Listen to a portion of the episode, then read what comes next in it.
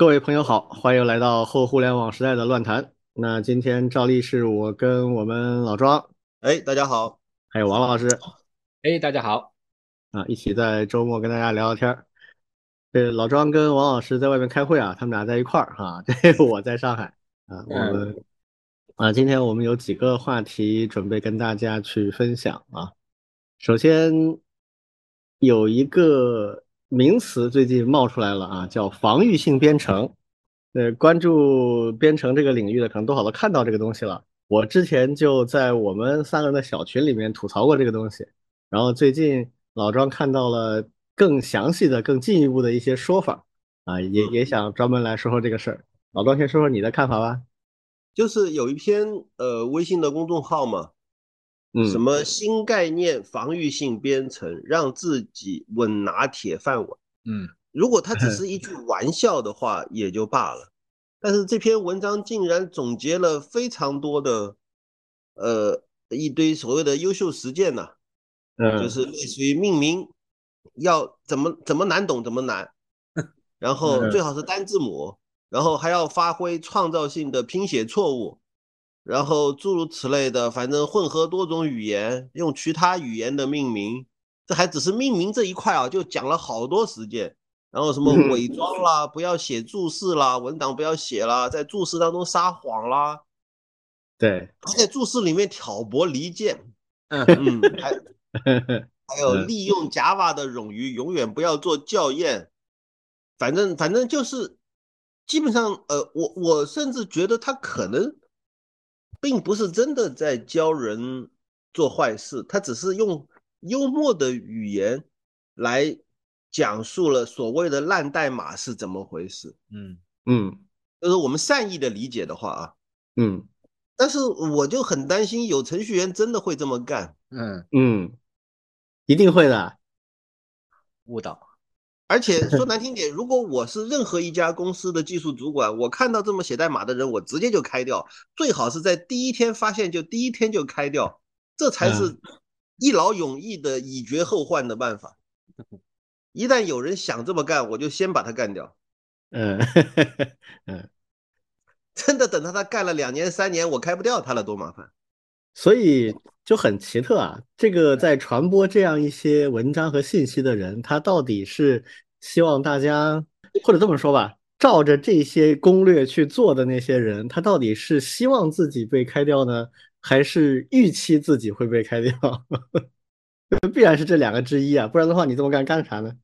要么就是你觉得我要被开掉了，我先提前报复一下；要么就是哎，赶紧开我吧，赶紧开我吧，否则他为什么要这么干呢？呃，这个逻辑很奇特啊。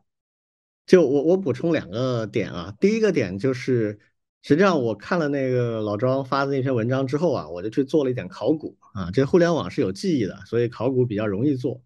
然后我就发现这篇文章其实是一篇非常古老的文章啊，它的作者是一个加拿大的程序员啊，非常老的程序员。这位老兄呢，跟我老爷子年纪差不多啊，四零年代生人的。好吧，呃，然后这篇文章什么时候写的呢？最早的一个版本是一九九七年，呃，就九七年那个时候，Java 才刚出来不久啊，就基本上没法商用的，他已经就是在做 Java 程序员。这老兄应该是最早的一批程序员，最早写 Fortran，然后后面转到 Java。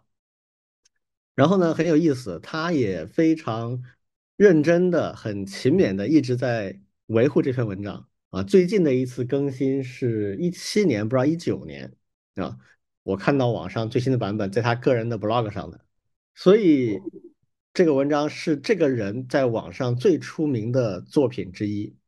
这文章其实最早出圈呢是九九年啊，九七年写的第一个版本，九九年出圈。怎么出圈的呢？就当时最出名的一个技术的社区叫 Slashdot。那么九九年有人把他这篇文章贴到 Slashdot 上面去，然后引发大家的关注。啊，他最早那个版本其实没有现在这个这么分门别类啊，他就是写了一个叫 How to write unmaintainable code，如何写不可维护的代码，然后下面有五十四条 tips，这是他最早的版本。然后在 Slashdot 上大家有很多讨论啊，就有一些讨论，其实我看了一下，觉得现在也不过时啊，跟我现在的想法基本上是一样的。比如说有一个经典的想法，就是写这个不可维护代码来保护你的工作是一个坏的想法，一个 bad idea。为什么呢？因为最早掉坑里的是你自己，就是对，就如果你不想被开掉，那你继续工作的话，这个代码一直就是你自己维护。你这样写，你自己也看不懂，然后很快就会出各种各样的问题，啊，就类似这样。其实下面有很多讨论，我觉得跟现在也没什么区别，大家的认知还是一致性的。这是第一个我我想补充的一个点，大家有兴趣可以去翻一翻这个原文看啊，尤其是 Slido 上面那个讨论，我觉得还是挺有教义的。那第二个呢，就是我想补充的一个点，就是说这件事情本身其实并不新鲜了，嗯，就是关于说我把代码写的埋一些坑啊，或者是搞一些只有我才知道的这个秘密啊，使得后续的人要维护比较难来保护自己，这个其实真不新鲜。啊，但这一次呢，是有个人在网上，我也不知道什么人，我觉得应该不是咱技术圈子里的，他编了个段子，就比较创造性的用了一个词啊，叫防御性编程，来防止所谓的开源节流啊，把程序员开了来省钱这样的一个事情，相当于是就是现在网上很常见的一种套路了，就是站在呃打工人这一边对抗资本家这样的一种套路，会引起很多人共鸣。这个呢，你。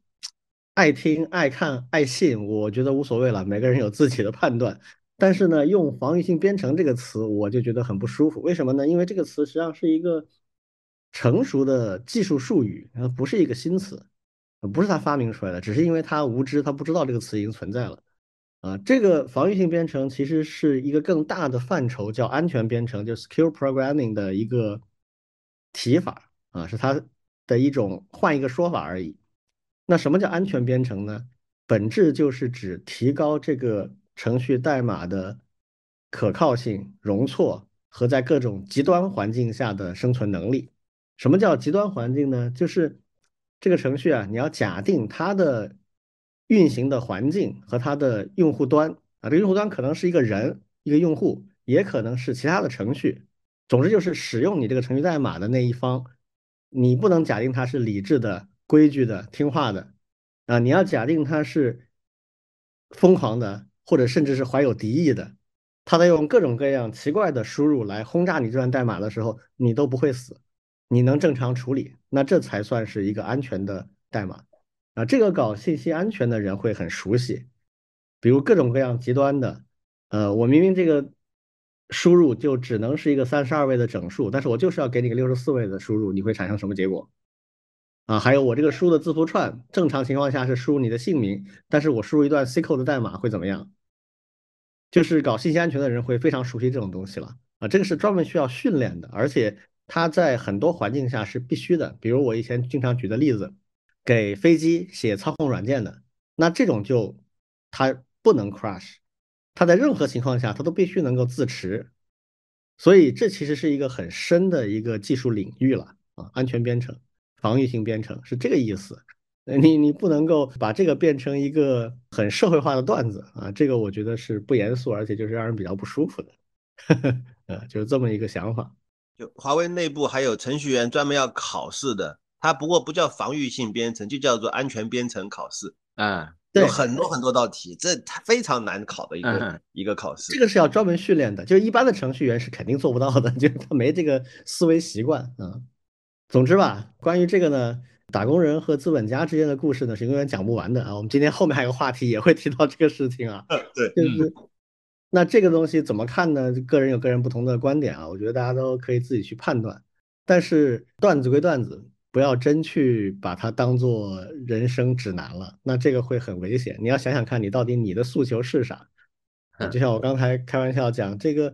真的照这去做的话，你到底是希望被开掉，还是预期自己会被开掉呢？可能这两个都不是你的选项啊。好，那我们来看下一个小话题啊。下小话题就是最近也是另外一个很有意思的段子，就是有人在 ChatGPT 上啊，给 ChatGPT 去发指令，让他画画，画什么画呢？过年包饺子。然后这个事儿本身，如果画一张图呢，就也没啥，大家很正常，已经看过很多这样的例子了。但这个人比较有意思的点在于，他是持续性的改进性的指令啊，先画包饺子，然后画更多的人包饺子，然后再画更多的人包饺子，不断的 push ChatGPT 去画越来越多的人包饺子，然后最后还有一些其他的变形，就非常的有意思啊。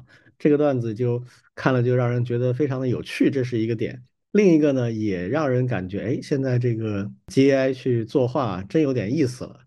一开始看到可能还会怀疑一下，哎，这东西是真的能做到这一点吗？后来我们老庄亲自上手啊，去 ChatGPT 去做了一遍，呃，证明绝大部分其实是能做出来的。这个要不老庄也跟我们说一下你的感觉？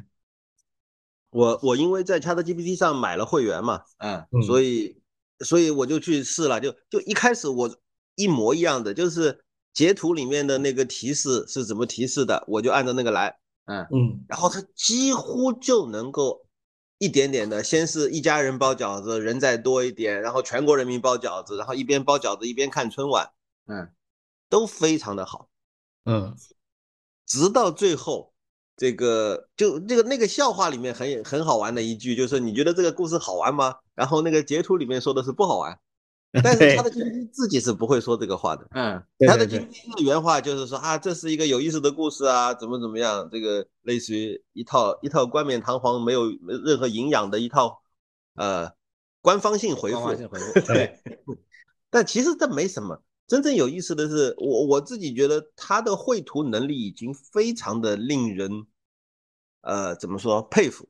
嗯，在另外一个群里面，然后呃，也是一群朋友在那里说画画的事情，然后类似于就是说，哎呀，我们是一个读书会啊，我们就画一群人在读书，然后呢又说一群古代人在读书，嗯，然后一群古代人一边读书的话呢，一边哎呃又又看的是现代的东西，就是读开元的书，反正他也能画出来。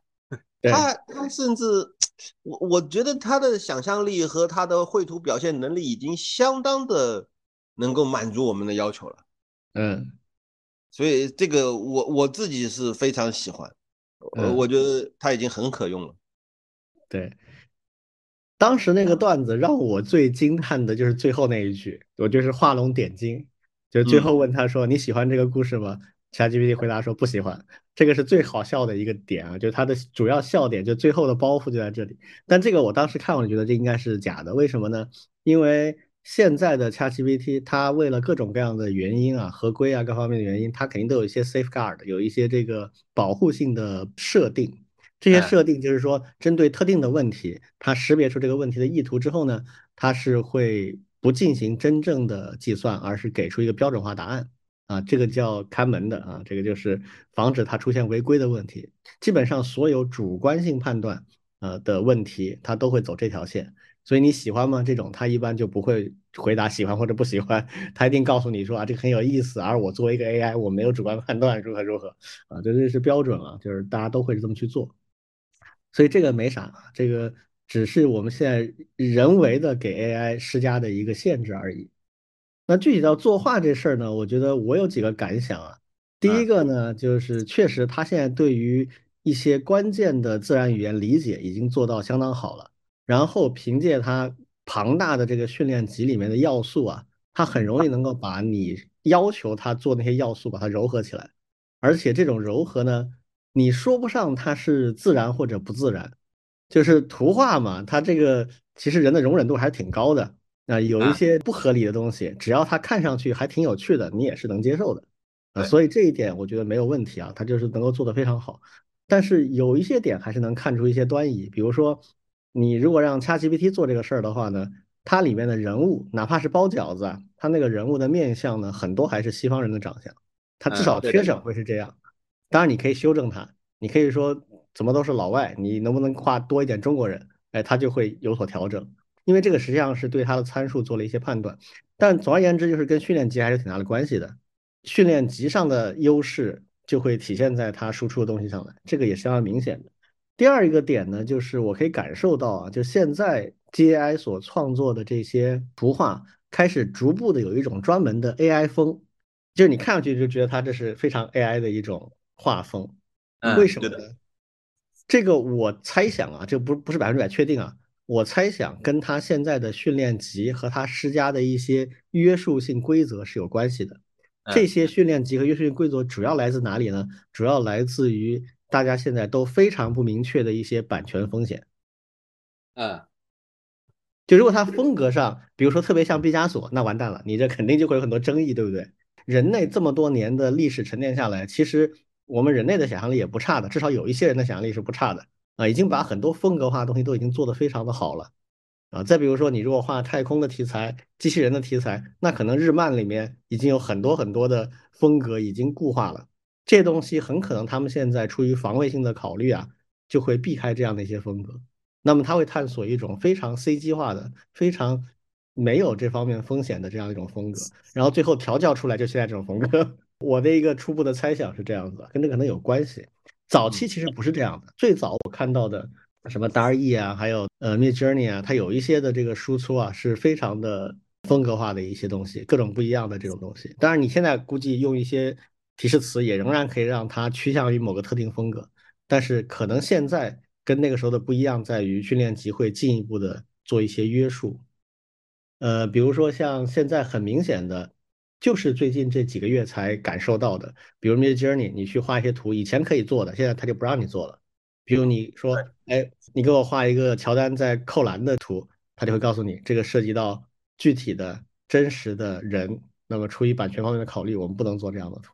所以这方面的进展可能也会挺快啊，就是一日千里，就会不断的往前推进，因为这件事情还很多很多的不确定性。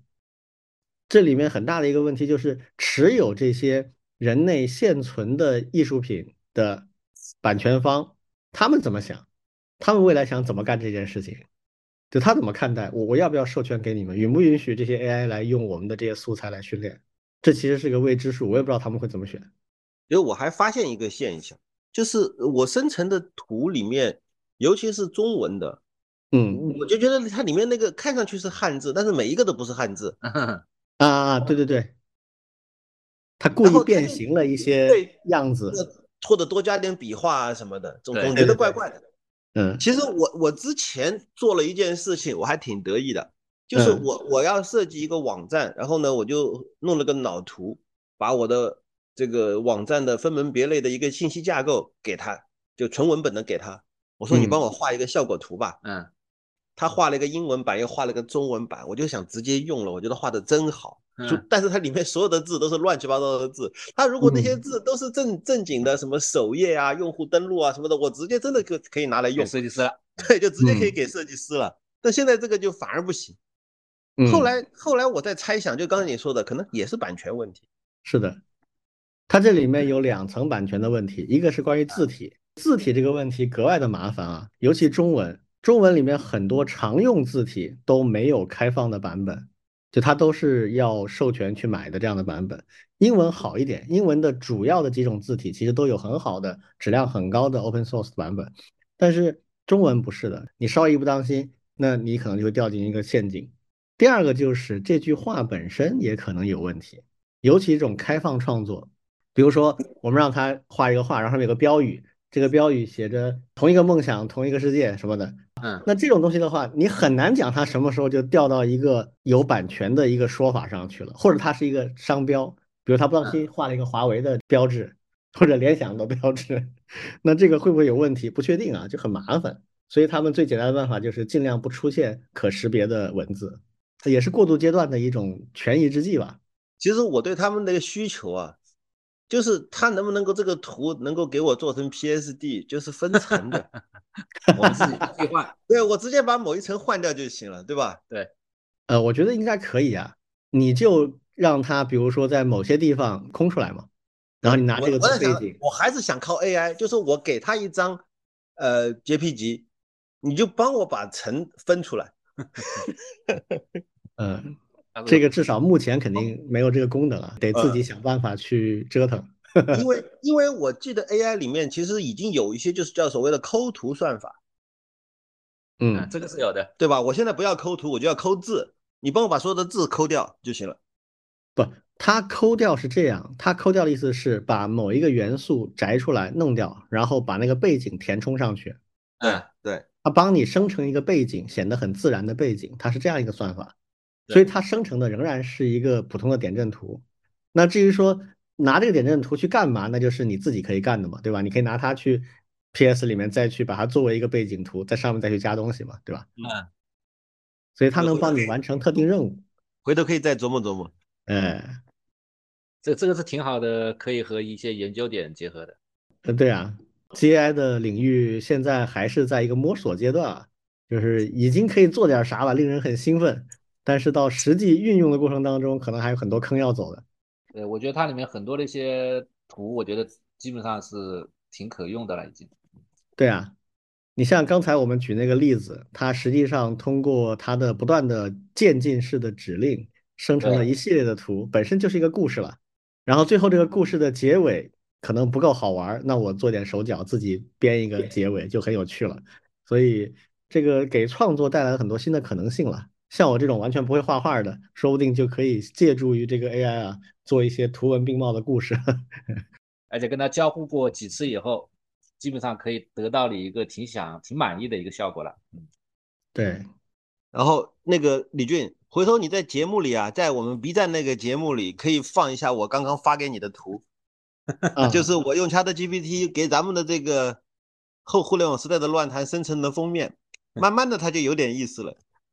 嗯，刚做的，对，还挺好玩的，对我觉得挺好的，挺可用的，嗯，有意思，嗯，对，这个到时候把它放进去。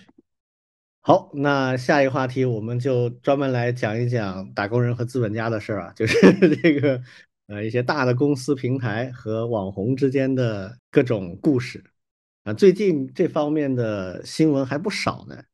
啊，我们就在过去一周里面看到了好几个跟这有关的事情，比如说格力的那位网红董秘离职之后一段时间也没什么声音，啊，最近又浮出水面，啊，因为爆出来就是内部的视频里面，董大姐还是非常的耿耿于怀啊，这个还在批评他，呃，虽然已经离职了，啊，另一方面呢，他也出来说了一下他现在在干嘛，他现在准备申请出国去留学啊。啊，这个是一个很有意思的案例。呃，另一个跟这类似的呢，是某位华为的天才少年啊。当年天才少年被高薪招入华为，也是全网都炒作了一把。然后没待多久，后来也离职了。啊，那个离职又又又有一波的新闻热点啊，热搜。然后现在这位天才少年自己在创业啊，也是做跟人工智能、机器人什么有关的事情。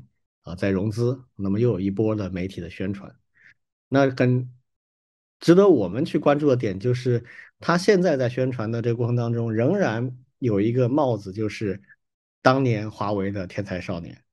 嗯，这这帽子多值钱啊，可不舍得丢呢。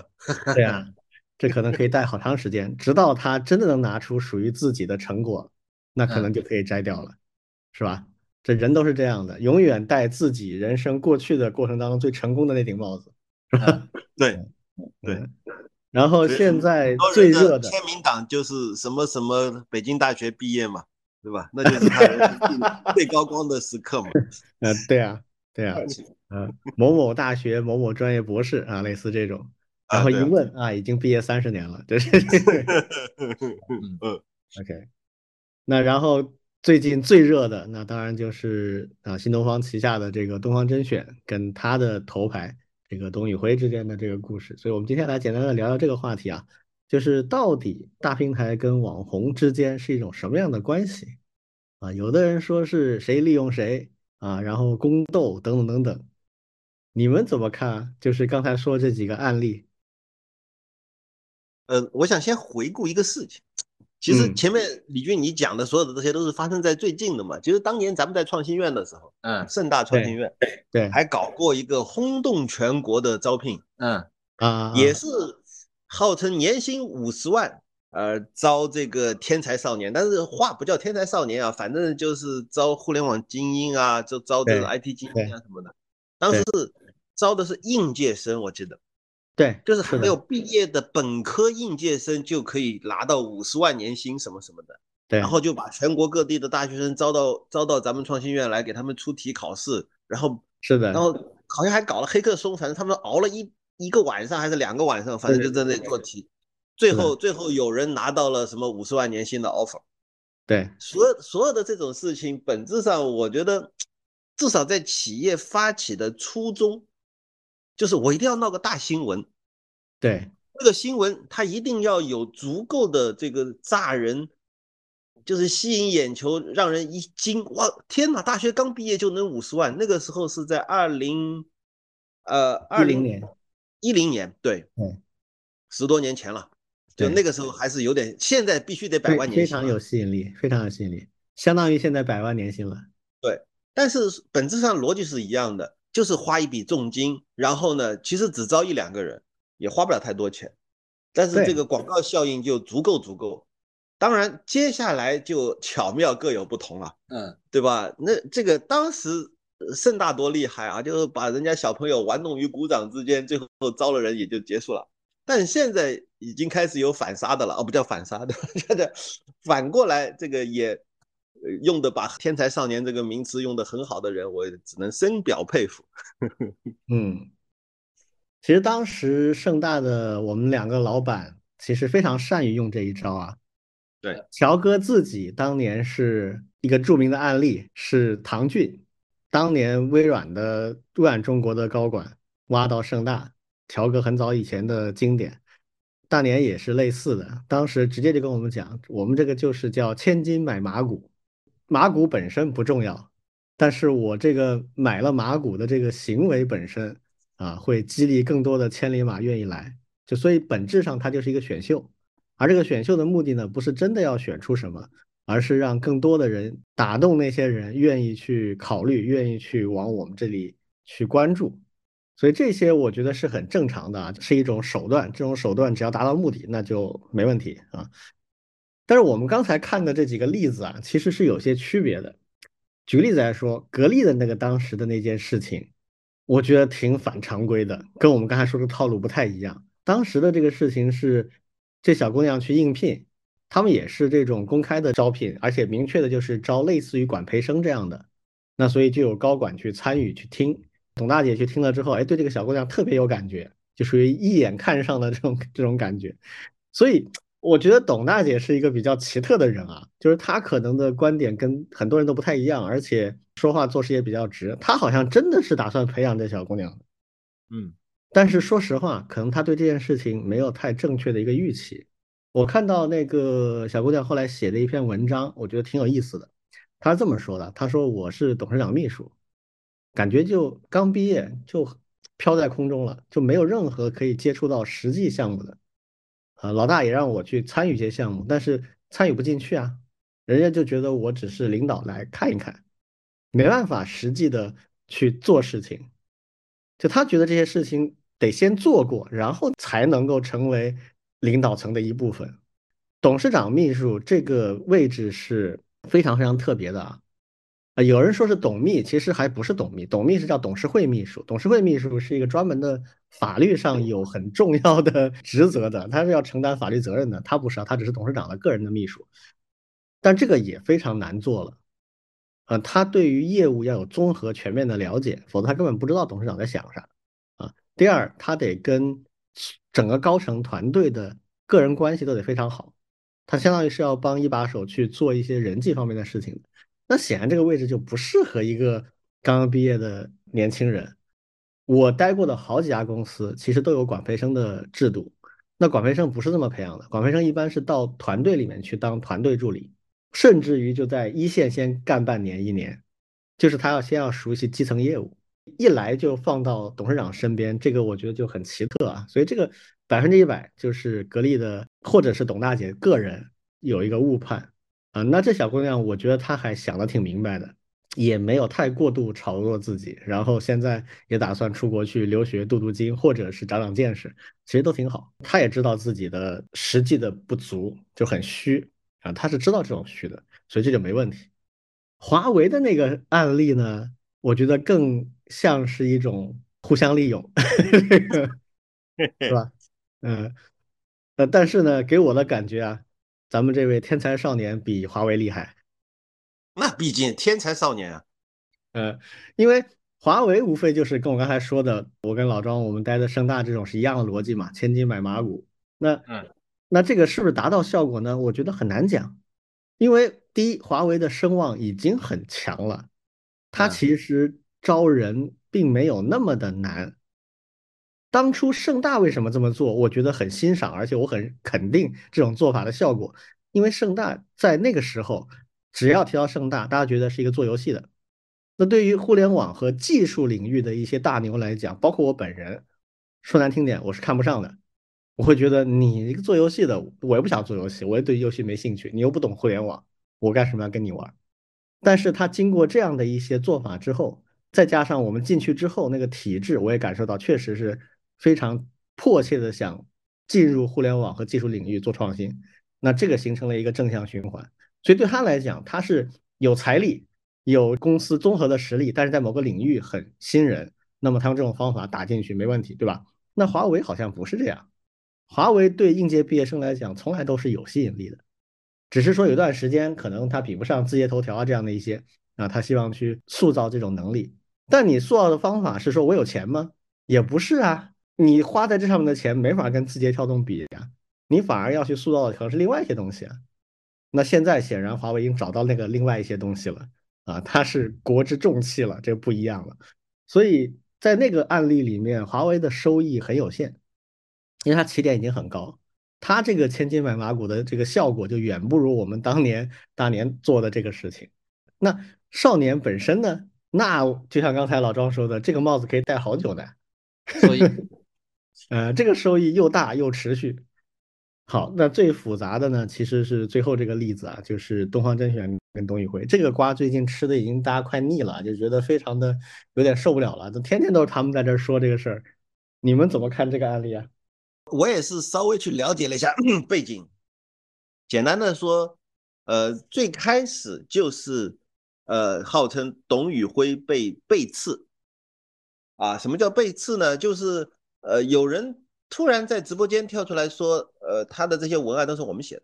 嗯嗯，第一，大家就说，但凡行内人肯定知道你不可能全是自己写。嗯，对啊，一个一个网红到了一定程度之后，背后一定要有团队。对，但是团队背后的人跳出来说这些活都是我干的，这个团队什么一定出了什么问题嘛？对吧？对的我们先我们先说团队内部出了什么问题，但是再到后面，就是那个什么小编还在喋喋不休的出来说的时候，那我只能猜测是 CEO 指使的。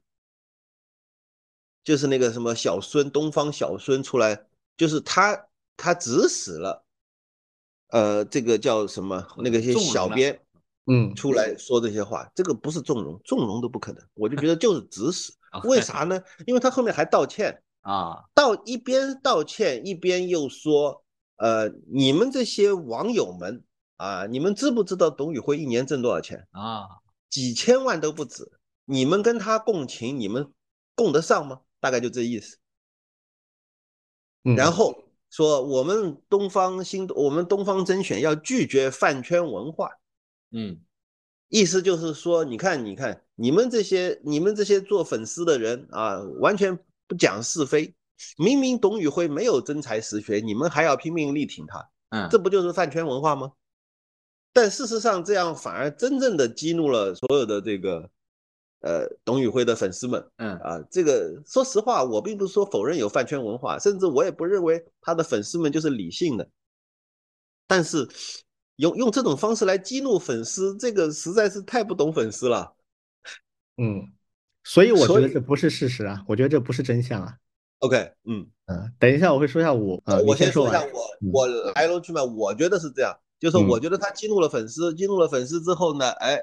这个呃，董宇辉暂时就先先不播了，不直播了，他就回去了，回到他老家去了。完了以后，感觉上俞俞敏洪又出来劝和，然后再把那个东方小孙给开掉，嗯，呃，再把再把董宇辉请回来，就至少这场戏差不多就快落幕了。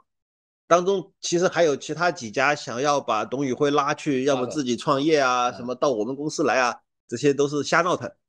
基本上我的判断就这样。嗯，王老师觉得呢？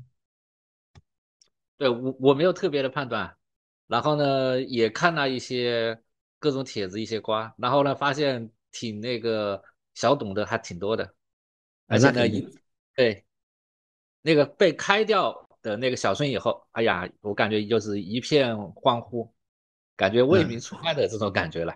嗯，对，好，那我来说说我的判断哈，嗯，就是啊，纯从外部吃瓜，这是一种体会啊。就如果把它当一个宫斗剧来看的话，呢当然没所谓，就是呃怎么有趣怎么来。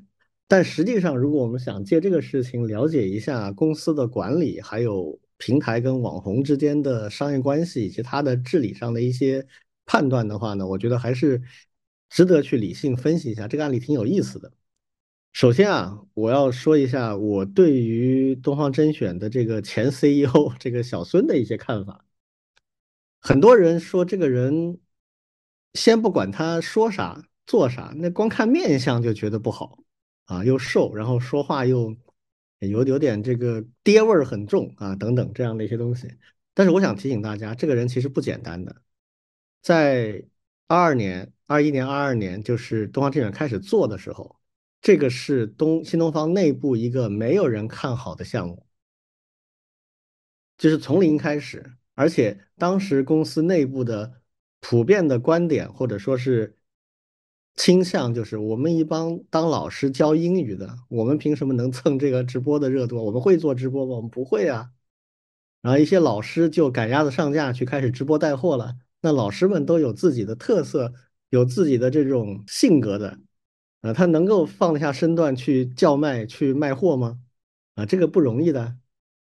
而且，这个他跟董宇辉原来都是西安校区的啊，就他们都是那个分校的。到底是谁把谁带到这个里里面来？不确定啊。啊，但是比较大概率像是孙东旭把董宇辉拉过来一起做这个事情。后面董宇辉出圈之后，他们俩又从西安校区拉了不少教师一起过来做这个事情。那现在的状态就完全不一样了。现在跟那个时候有很大区别。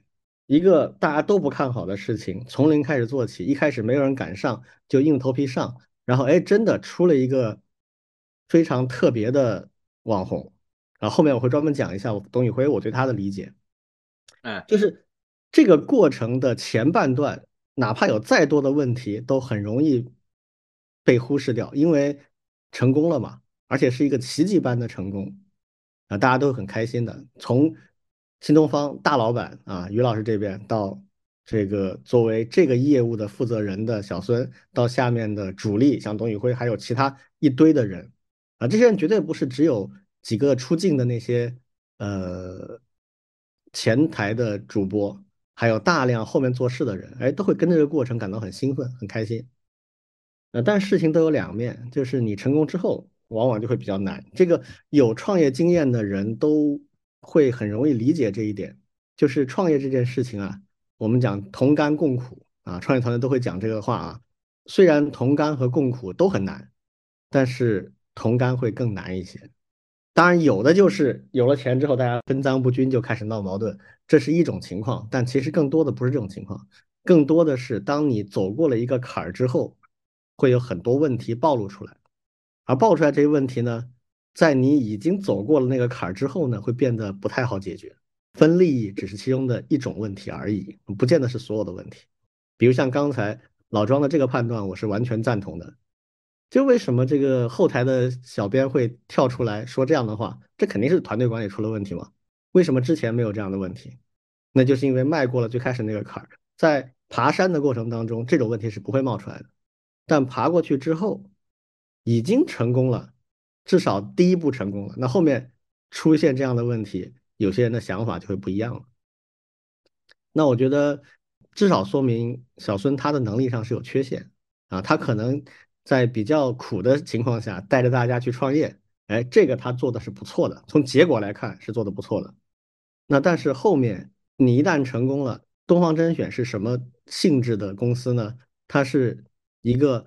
有着悠久的强大的品牌力的新东方旗下的一个独立的上市公司，一旦你走过了这一步之后，后面的资本不会让你停下来的，它会 push 你不断的往前，你要更高的增长，你要更怎么怎么样，但其实后面会越来越难嘛。那这个时候，不论是业绩的压力啊，还是团队扩大之后的各种问题啊，然后再暴露出的一些最早没有解决好的一些基础性问题，比如说利益怎么分配的问题。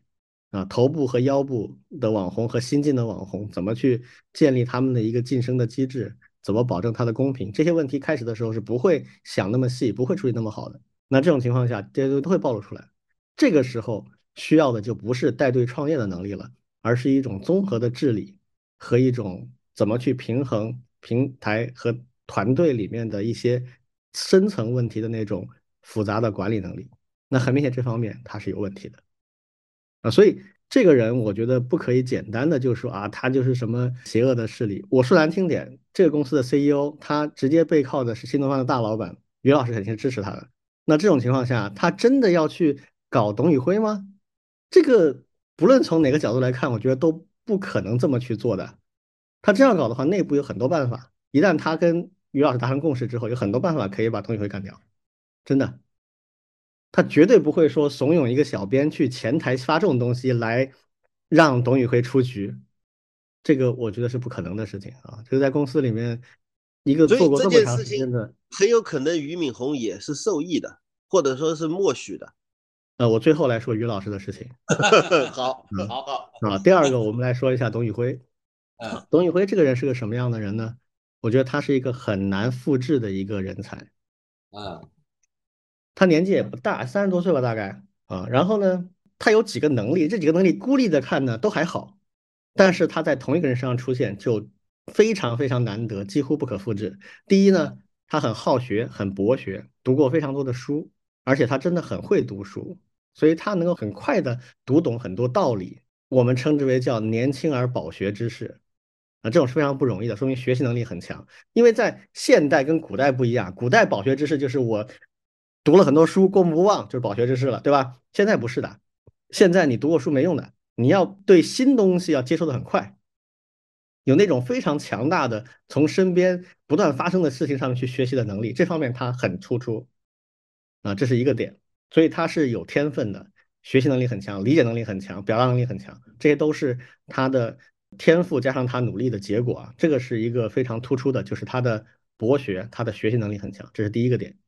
第二个点就是在这个前提下，他能够保持一种非常真诚的谦卑。这个是非常不容易的。我以前我其实从来不看这些直播啊，就最多看一些切片的小视频。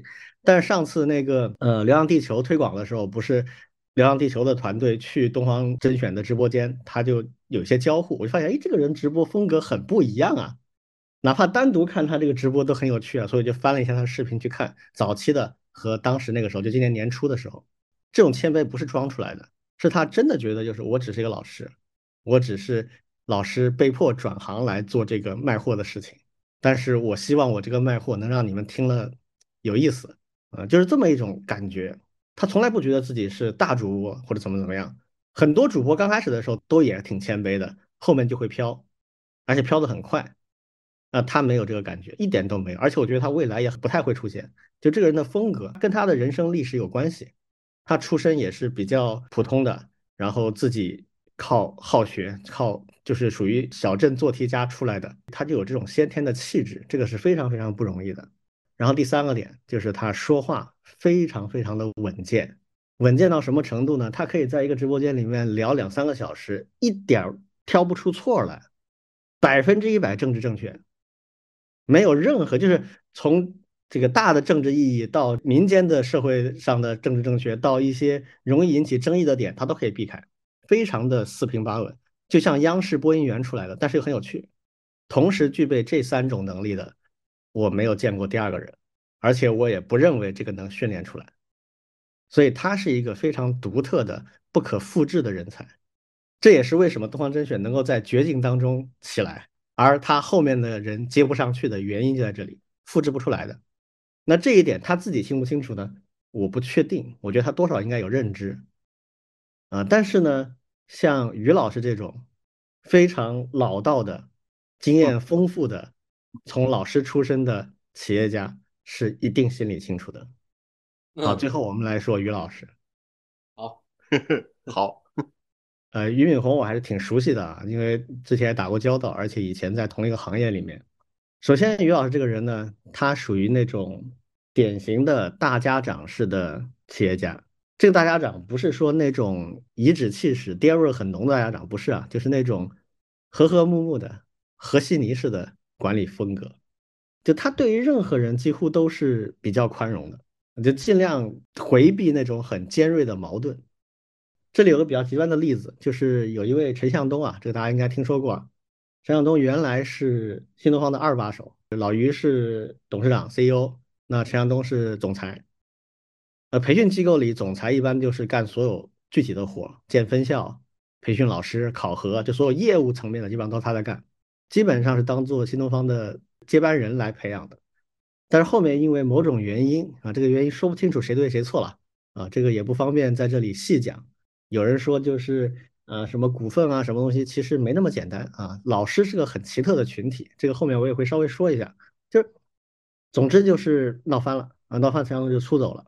出走就出走吧，但是他立刻创业办了跟谁学，然后是跟新东方直接竞争的，就互相挖人，在各个分校挖人，在总部挖人，然后 就直接竞争的。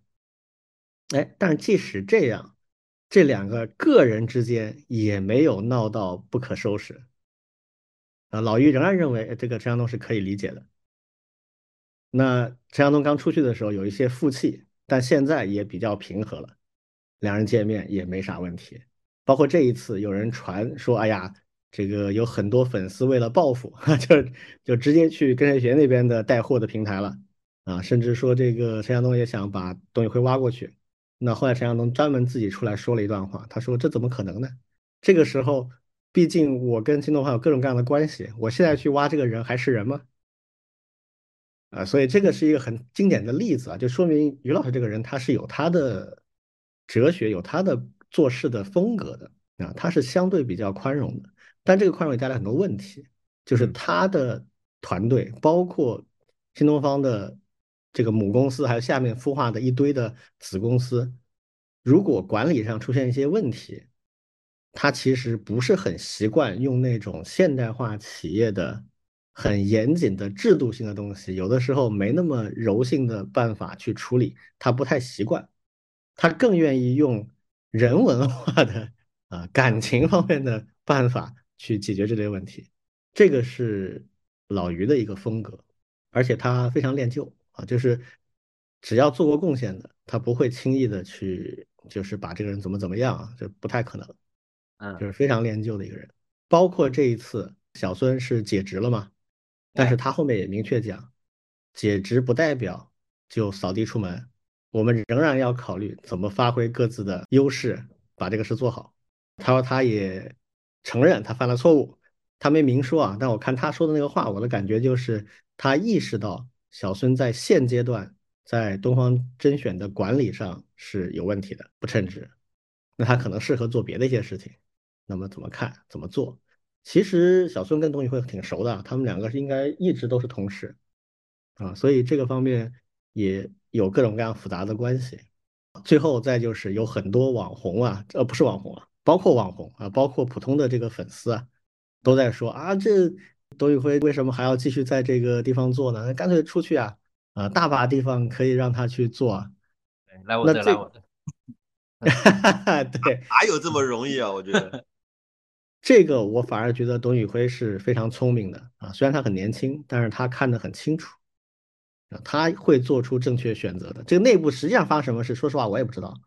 我只是从常理推断，我觉得两种情况，我认为是不太可能发生的。第一，这个董宇辉有不臣之心啊，想要挟公司，或者想自己出去单干，或者想更多的利益。我感觉不是的。他现在的收入确实已经非常高了，虽然按某些人的标准可能还不够，但是对他自己来讲，他应该是。非常满足，在这个方面非常满足了，所以不存在说他要造反这种情况，这种是应该不存在的。第二，东方甄选想去董化，把它干掉，这个我觉得也是不存在的。真要这么做，不需要像现在这种搞法，有很多其他的做法，当然肯定也不对了，所以他们应该不会这么做。但是东方甄选意识到董宇辉过于一家独大，对公司来讲是一个很大的风险。这件事情是显然的，嗯，他现在一个人占了平台流水一半以上啊。作为一个上市公司，投资人都会问你这个风险，你打算怎么办啊？你必须解决这个问题啊。但这个解决办法绝对不是把小董赶走，赶走就等于自己砍一半，这个没有意义。他真正的做法是努力让他的占比降下来。怎么降下来呢？第一，让他多做新业务做开创性的新业务；第二，多培养他下面的，他只是作为一个枢纽或者一个王牌，必要的时候用一下，逐步的降低对他的依赖，这个是正常公司都应该做的事情。而且我相信，董自己也绝对是认同这种方向的，这个是对所有人都有利的。啊，如果说觉得收入不够，那谈呗，没问题的。还有人讲说，哎呀，他现在被呃架空了，让他去做另外一个什么跟旅游有关的一个专门的号，相当于把他干掉的这种感觉，这个应该也不是啊。我跟大家透露一个算小内幕吧，这个我有其他的渠道了解的哈。就现在新东方的战略，接下来的一个重中之重就是做旅游，这是一个很大的市场，而且目前暂时不算是红海。而新东方现在这个力度非常大，大到什么程度？就是直接跟一些地区性的旅行社在打，很尖锐，而且对传统的旅游市场冲击很大。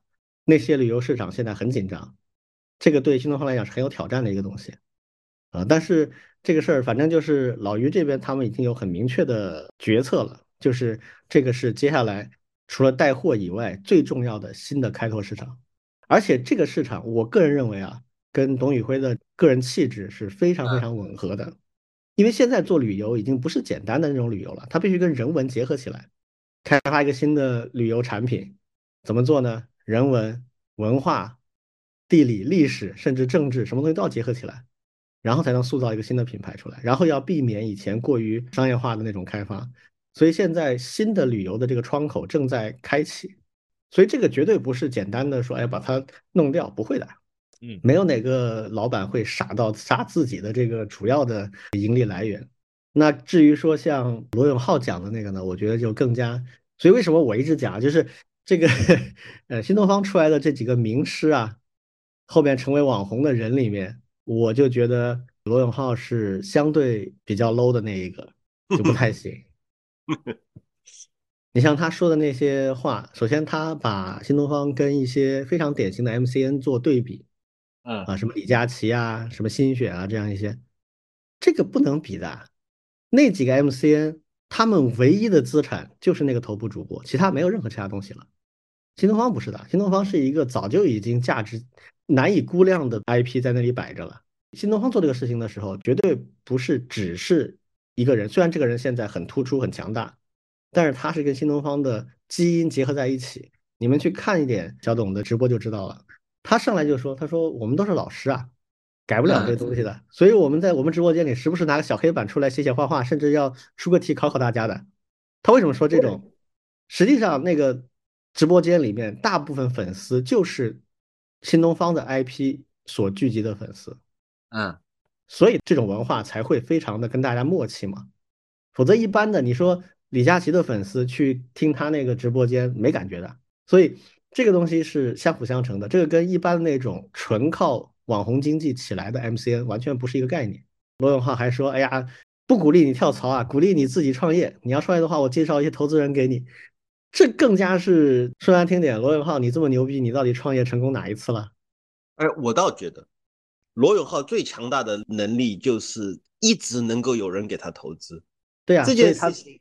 我真的很佩服罗永浩，活干成这样还一直有人给他投资，你觉得他是有多强大的融资能力？所以他介绍的投资人，我倒觉得挺厉害的。嗯，是，但是呢，他能忽悠人，不代表小董能忽悠人。那那是，嗯，那是他最强的能力就是忽悠人。对，但是他忽悠人过来之后，那要么就是小董替他打工，要么就是小董自己搞不定这个事，就这么简单吧。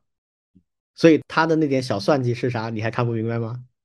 是啊，他其实本质上就是想拉人来跟他一起。对呀，所以这种人我觉得就很虚伪，你知道吗？他说我不鼓励为任何人打工，但是我可以给你介绍这个投资人，这啥屁话嘛？不就这意思吗？这谁还看不懂吗？嗯嗯 是吧？然后他还说，哎呀，这个董宇辉在东方甄选应该拿走至少一半的平台收益，这个不要脸。说这种话就不要脸。对啊，真真过来给他打工，他也不可能给人家一半收益啊。啊，就算给一半的话，那拿走一半这件事情，对一家上市公司来讲根本不可能的。这个上市公司他每年要要面临着那种财报的压力，投资人会问他的，你这种属于公司的重大运营风险啊。但是罗永浩很多粉丝，为什么？因为这些判断一般的人他是做不出的，很容易受他的那些话所鼓动，他的话说的非常爽，爽言爽语，让人看了就非常爽，就这种，所以这种就危害特别大。所以老罗这个真的就是，我是奉劝大家看看就好，行吧？这个我觉得反正把我知道的一些东西也跟大家分享了啊，就是至于怎么判断呢，大家各自可以自己去站队啊。但是有一点我还是提醒大家，就是。嗯，很多事情不要那么简单的去做判断啊。就比如说像刚才说的那个小孙的那个事情，其实我觉得也挺有迷惑力的。像很多人认为他讲的那个话有问题，但是其实我认为他最有问题的就一个点，就是他提到了董宇辉的收入的那个问题，这个是大忌啊，这个是就是属于职业精神的一部分，这个是绝对不能讲的。但是他为什么讲这个话呢？其实我觉得也有他的一定的可以理解的点。就是因为有太多的粉丝在攻击这个点，他就是想解释说，哎呀，你们说他只有几千万，其实不值，那就是想说这个事情。但这个真的是大忌，嗯，这可能是他被解职的最直接的原因。如果他没有说这个话，可能不至于到这个程度。他说了这个话，那就让人感觉，或者说会让于老师判断他真的控制不了局面，他会因为粉丝闹腾一下就说出这种问题，那肯定是有问题的。我看到有一个采访。就是采访了一个匿名的东方甄选的一个普通员工，这个员工他就说了一个感受，我觉得很真实。他说，其实他认为最大的一个隐患在东方甄选现在面临最大的挑战，就是粉丝和粉丝之间的战争。嗯嗯，不同的主播之间的粉丝会互相攻击，然后反过来也会对那些不够有定力的主播产生负面的影响。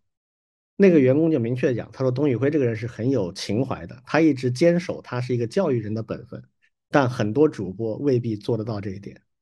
这个我觉得真的挺真实的，嗯，这个是现在粉圈化的一个非常双向的影响。行，那这个我们就先说到这儿吧。啊，说不定后面还可以找机会来聊一聊这个事儿，确实挺复杂的啊。但反正既然复杂，就不要太简单的下结论。好，下面一个话题啊，我们来聊一聊关于数字霸权啊。这个话题其实我们想聊也挺久了，呃，我们都挺关注相关的一些观点的。但最近呢，正好老庄这边有一个朋友啊，也写了相关的一些文章，啊，就我们就想顺便趁这个机会来说说这个事儿。老庄，你先说说吧。嗯，呃，是这样，就我有个朋友，他写了篇文章，嗯，呃，也是一篇很长的文章，然后大概的意思是说。呃，关于数字霸权的现状，嗯，然后写了一篇，总结了一下这个各种各样的数字霸权的情况。然后呢，说实话，因为这篇文章有四十三页，Word 文档打开有四十三页，我第一反应就是我先没空看。但是呢，我又觉得李军老师呢对这方面特别有研究，我就 我就直接就扔扔给李军看去了。我说，哎，你先看看，看完对吧？我我们再看看这个要不要我再深入的读这四十几页。然后等到后面，呃，李军读完了，然后点评完了，哎，我觉得，哎，我已经不用看了。不不不，你还是得看一看，还是得看一看。作为一个话题可以聊一下啊，对，所以所以李俊，你先你先讲讲感想，然后我抽空可以先看一下。就是我还是推荐你去读一读那篇文章啊，至少大略的看一下，他罗列了非常多的事实，我觉得还是挺有价值的。这个话题应该。老庄之前也思考过吧，也不光是就咱们这个朋友写的这篇东西，当然是当然是有思考。等会儿我可以从我的领域可以稍微讲一讲我我理解的所谓的数字霸权。呃，我先说一说之前咱们这位朋友写的这篇文章啊，他这篇文章的标题是叫做《数字霸权的现状》，他在描述的是现在所处在的一个阶段，这个阶段呢跟之前的一些阶段的差异在哪里？美国啊，在过去的大几十年里面，它作为全球的主宰性的帝国，它有一些很强大的霸权啊。那么在数字时代，又延展到了数字空间，所以它罗列了大量的在目前这个阶段数字世界的各种美国所掌控的巨大的优势。那当然，后面他也提到了一个点，就是在最近的。一二十年里面开始发生了一些意外，啊，对美国来讲的意外啊，他原文里面有一句话，他说这里尤为值得一提的是，本文提到的所有各项美国霸权都需要加上一句“除中国以外”，啊，就是目前美国的霸权无法渗透到中国，因为中国建立了自己的数字世界和相应的壁垒。那这个判断毫无疑问是对的，但是我后面给老庄说的点评是什么意思呢？就是我表达的观点就是，它这个属于叫做现状的一个综述。啊，罗列了非常多的事实性的东西啊，里面有很多数据啊，分门别类的一些事实，我觉得都是没有问题的。但是我们做研究嘛，罗列现状和事实只是最开始的一步。那你罗列这些事实的目的是什么呢？那就是为了下一步，下一步要做什么？就是第一，你能不能从这些事实里总结历史，发现规律啊？我们做研究就是希望从现有的情况发现一些普世规律。然后再下一步是什么呢？尝试用这些规律去预言未来。那你预言的未来可能有多个不同的可能性，那就能指导现在，就是你现在应该选什么样的路，你现在应该走什么样的路。所以研究历史和现在是为了发现规律，发现规律之后呢，可以预言未来，而预言未来呢，能够指导现在的选择。这个是我们做任何研究的一个基本套路。所以我觉得他这个文章作为起点是没问题，但我的野心或者说我更感兴趣的是做后面那些事情，啊，这个是我的一个大概判断。那回到这个主题呢，我想说一说，就是如果我要做这个研究的话呢，我会采取一个什么样的方法论啊？大致是这样的，就是首先呢，分析这个霸权啊，如果你只是罗列这些霸权本身，这个呢是不够的。为了帮助我们发现规律和预测未来。我们需要对这个东西适用一定的方法论去对它进行分析。怎么分析呢？最主要的分析方法就是分类和分层。那实际上，关于美国的霸权，这个已经有充分的研究，包括美国自己的和其他国家，包括比如说中国，是有很深入研究的。这个研究包括美国的霸权包括哪些方面啊？它是怎么形成的？它的强和弱在哪里？就像我们在商业上做那个 SWOT 分析是类似的。那这个有非常成熟的框架，这个框架美国人自己提的，称之为叫做 Four Pillars of U.S. Hegemony，就是美国霸权的四根支柱：科技、军事、金融和媒体。这个分类是久经考验的。这个科技是它的最核心的部分，通过教育，通过科技啊，通过各种它积累的东西去吸引人才，然后提升它的科技水平。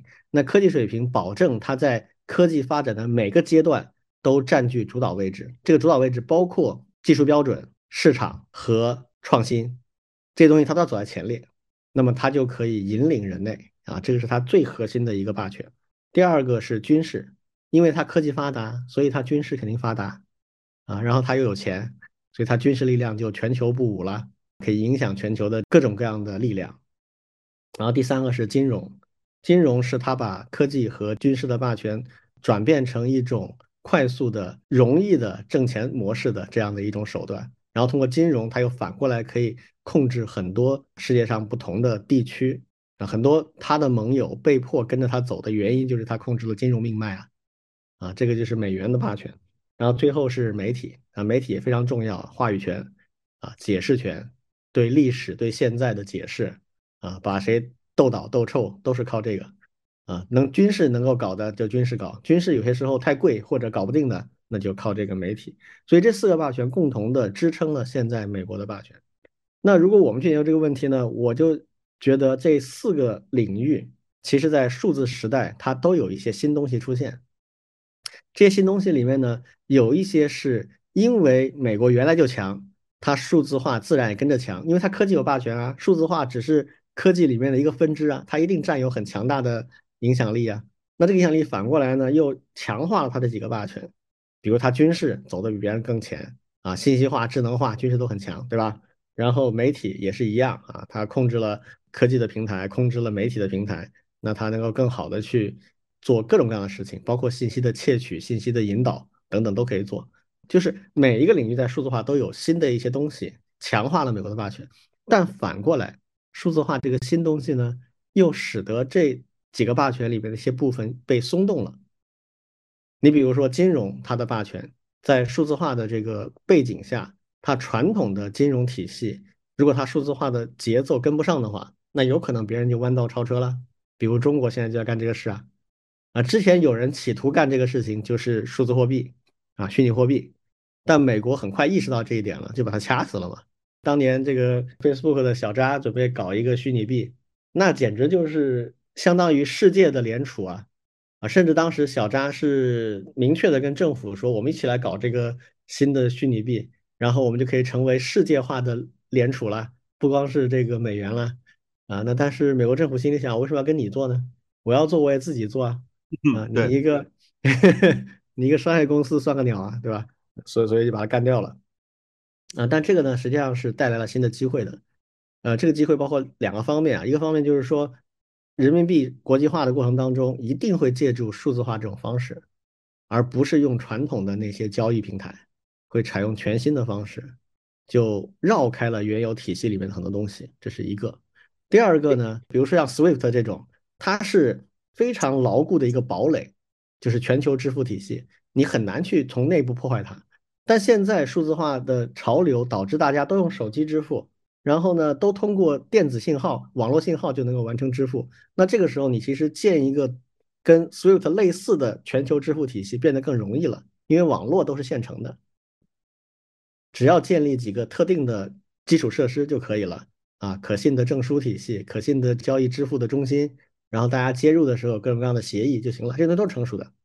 那就导致人民币的数字化会走一条美国人控制不了的路径。那这个路径上发生的所有的事情，所有的交易，美国都不知道。那这个就会极大的动摇美国的金融霸权。这个例子的意思就是说，数字化是双刃剑，它在一方面会对原有强势的那一方提供加强的手段，但是同时它也开辟了新的战场，新的战场上大家都公平。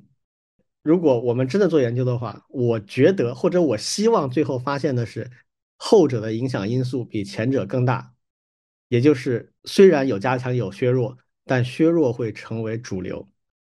这个削弱不是说美国就倒了，然后中国起来了，不是这么简单，而是平均化，就是霸权的崩解，或者说叫做一个新的平权的时代。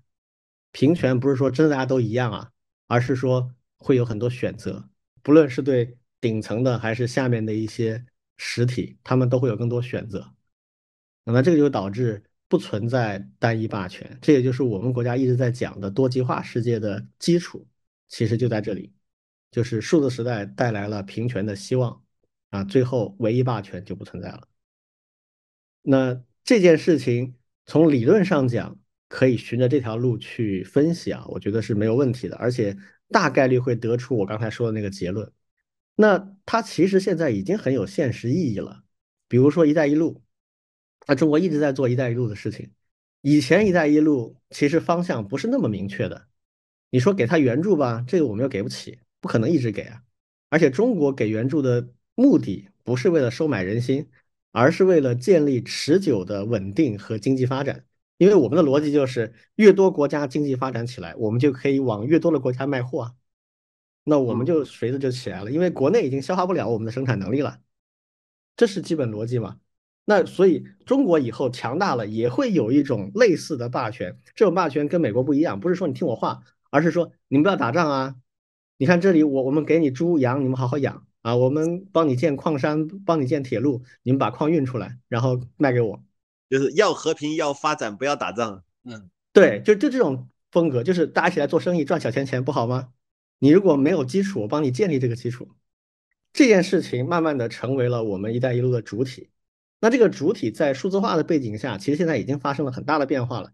以前的基建就是修路，然后修能源电厂啊，因为路和能源是经济发展的基础嘛，帮他做就完了。那现在有一条更。快能见到效果的路就是数字基建，对，建网络、建电子支付，这东西都是现成的。那所以华为这个非常的踩到这一波了，你知道吧？这个对，华为、中兴啊都是这样的。所以数字基建会成为这个的主体，而这一块呢，实际上就是从科技、从金融这几个角度啊，也包括媒体去消解原有霸权的一条路径。现在美国人也慢慢看懂这一点了，所以对“一带一路”非常非常的紧张。前一段时间，美国人有写文章啊，就说“一带一路”是什么呢？是毛主席当年农村包围城市的策略的一次世界化尝试。哇，这个我觉得总结的很精准啊！我觉得他们终于看懂了吧？就之前都没看懂，已经十年了，“一带一路”已经做了十年了，啊，现在他终于看懂了，所以非常紧张。嗯，这个真的是就是对帝国来讲是动摇国本的，你知道吗？对，我我觉得就是简单的说，就是如果我们要去做这个研究的话。站在刚才说的这位朋友的这位创作的基础之上，我觉得可能就是第一，有一个成熟的框架可以帮助我们去分解问题。那第二，我们要看到的是霸权的消长，就大概这么一个思路啊。嗯，我可以提供一个案例啊，还是从我熟悉的开源讲起。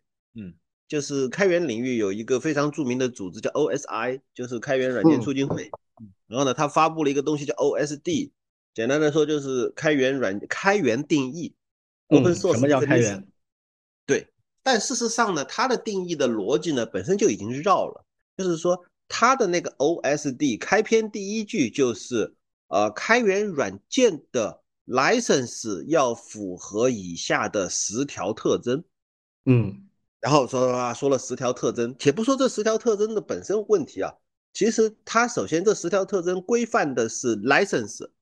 就是授权协议，比如说我们常见的这个 GPL license、Apache license、MIT license 等等这些 license。然后呢，再下一步就是，如果有一个软件源代码发布在网上，用了这样的 license，才能够被称之为开源软件。那么，所谓这样的 license，那么 OSI 呢就搞了一个审批过程，就是你你要是新发明了一个 license。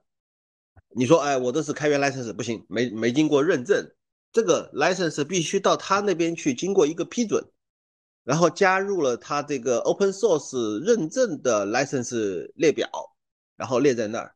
那么简单的说，所有的呃开源软件如果用了 OSI 认证的 license，才能够被称之为开源软件。嗯，这是他们的逻辑，而且呢。他们还有一件事情没干成，差一点干成了。他们想在美国甚至在全球范围内注册一个商标叫 Open Source，没有注册成功。嗯，到现在为止，没有任何一家机构注册成功了 Open Source 的 license，啊，Open Source 的这个商标。所以呢，大家都还能用，否则呢，这就他们家的了。这个让我想起了一个往事啊，就当年微博大战，各家平台都有微博的时候。突然，新浪微博注册了一个商标，叫微博。对的，对的，对的，就这意思，就这意思。好，不能加了。对。然后呢，有有一次，我因为我跟王老师都参与这个国内的一个开源标准的制定嘛，然后呢，在那个标准的讨论会上，其实我们就提出一个意见，就认为它的这个定义啊，所谓的 open source 的这个定义本身是不是真正的 open source 的定义？首先，第一个问题就是它定义的是 license，第二个问题是它定义的是软件的 license，嗯，它都没有提及这个开源硬件啊、开放文档啊、开放数据啊都没提。那按照我们现在的看法，的开源的领域已经远远超出了原来纯粹的源代码开放的这个软件的领域了。现在还有 open 的这个 open source 的 AI，对吧？它也是 open source 的一种类型，所以我们需要一个更广泛的定义。然后呢，当时在与会的某一位专家。他的意见就很直白，说我们为什么不直接遵循 OSI 的标准？然后我就反问了一句：我们为什么一定要遵循 OSI 的标准？那是不是一种霸权呢？其实，在很多时候，OSI 最常出来做的一件事情就是说，你这个不是开源，因为你违反了 OSD 的什么什么东西，就垄断话语权、垄断定义权。对他要把是不是开源这件事情握在自己的手里，就唯一解释方啊，对的，对的，这这是所谓的解释权这件事情是非常重要的，嗯，好，另外再加一步，还是美国的事情。其实美国还有一个除了 open source 运动之外，还有一个叫做什么道德源码运动，就不是开放源码，而是道德源码运动。这个事情的起因呢，就是认为在在 OSI 的官网上，他曾经发起过一个 FAQ，就回答问题，就类似于就是说，有人就问说，如果有人拿你这个软件去做坏事，行不行呢？OSI 的回答是我们不干涉，我们不管，他做坏事也不关我事儿，大概这个意思。然后这个道德源码运动呢，就是说这个不对，我们应该开源软件，应该只允许用软件的这些人用于善良的目的，不能用于邪恶的目的。所以他们发起了一个道德源码运动。嗯，这个背后，嗯，这个就非常典型的基督教一元论的这种体现啊，就是有绝对的道德与邪恶定义啊。对，嗯，对，这个很危险，就是 所以 如果这个运动真的给他搞成了，他说谁的用法是邪恶的，谁就是邪恶的。对啊，就是就是这样的一种所谓话语权的争夺吧。嗯，呃呃，我我从。直觉上我就认为这肯定不对，那么从具体的措施上，还得想办法定义出我们的对于开源的定义，对于这个源代码开放到底是啥意思，要要有要有一套自己的定义，否则的话就会受制于人。这就是最最简单的我对这个所谓数字霸权，这个还只是很小的一个领域，都会有某种定义权的争夺。更再往下说的话，其实，在咱们那个朋友。里面提到了很多关于这个标准啊，关于数据啊，关于这些的定义权，其实都是这么来的。标准和规范啊是非常重要的东西，但是我们其实在过去几十年里面也有一个误区，就是我们把它摆的位置过于高了，甚至把它看作是一种神谕、一种鲜艳性的东西啊，就不可违背的。因为标准和规范有好处啊，确实有好处。因为你标准了、规范了，大家产业界容易协调一致啊，那互联互通啊，等等等啊，都可以有一些好处。而且标准规范建立之后呢，有一些专利也会变得更便宜，促进整个行业的发展，这都是优势。但是确实，我们有些时候也要去思考一个问题，就是标准和规范不是一成不变的，而且也可能它不是一概而论的，就是它有的时候会有变通的可能性。这一点呢，就非常体现东西方的文化差异啊。就是我刚才说的，现在西方文明主导性的就是昂萨新教文明。那新教文明里面，它一神论、一元论的这个倾向非常非常的明显，而且它有很要命的地方，就是有一批人，他们骨子里觉得，就是我之前讲过的美国例外论，就他觉得我们是例外的。为什么我们是例外呢？因为我们是神域的掌控者，我们是神的使者，上帝的选民。对。这个东西有很明显的标志。我今天上午看到的一个新闻，嗯，美国的贸易谈判代表那个美籍的台湾人，他最近讲了一段话，他说关税啊是中美贸易的一部分，意思就是说我们对中国施加关税壁垒，虽然啊这个东西跟自由贸易是违背的，但是我们还是必须做，嗯啊，为什么呢？因为只有这样，我们才能对抗中国的贸易。因为美国以前是在全世界宣传要干掉贸易壁垒，要自由贸易，要怎么样？你这个地方关税太高了，那赶紧打下去，让我美国的产品能够赶紧进来。现在他不这么说了，他说贸易壁垒是中美贸易之间的一部分，就是我们必须得这么干，就是因为我是，这是他们家老传统了呀。对，就是按需定制。为什么可以按需定制呢？因为我是神的使者嘛，我说的就是对的呀。当标准和规范。落到这种人的手里的话，就会很麻烦，你知道吗？他是无所谓啊，跟着他转的那些盟友可就惨了。为什么中国不太一样？东方的智慧就是希望多极化，嗯，求同存异。我们这个标准规范能统一到哪里，统一到哪里，其他合理的差异可以的，允许的，而且有过渡性的策略。比如说，我们都认为啊。这个关税降到百分之十是最好的，但是你这个国家就是有一些原因啊，你短期内做不到。那 OK，我跟你签一个协议，我立刻降到百分之十，但你的呢可以分期分步，你五年之内降到百分之十就可以了。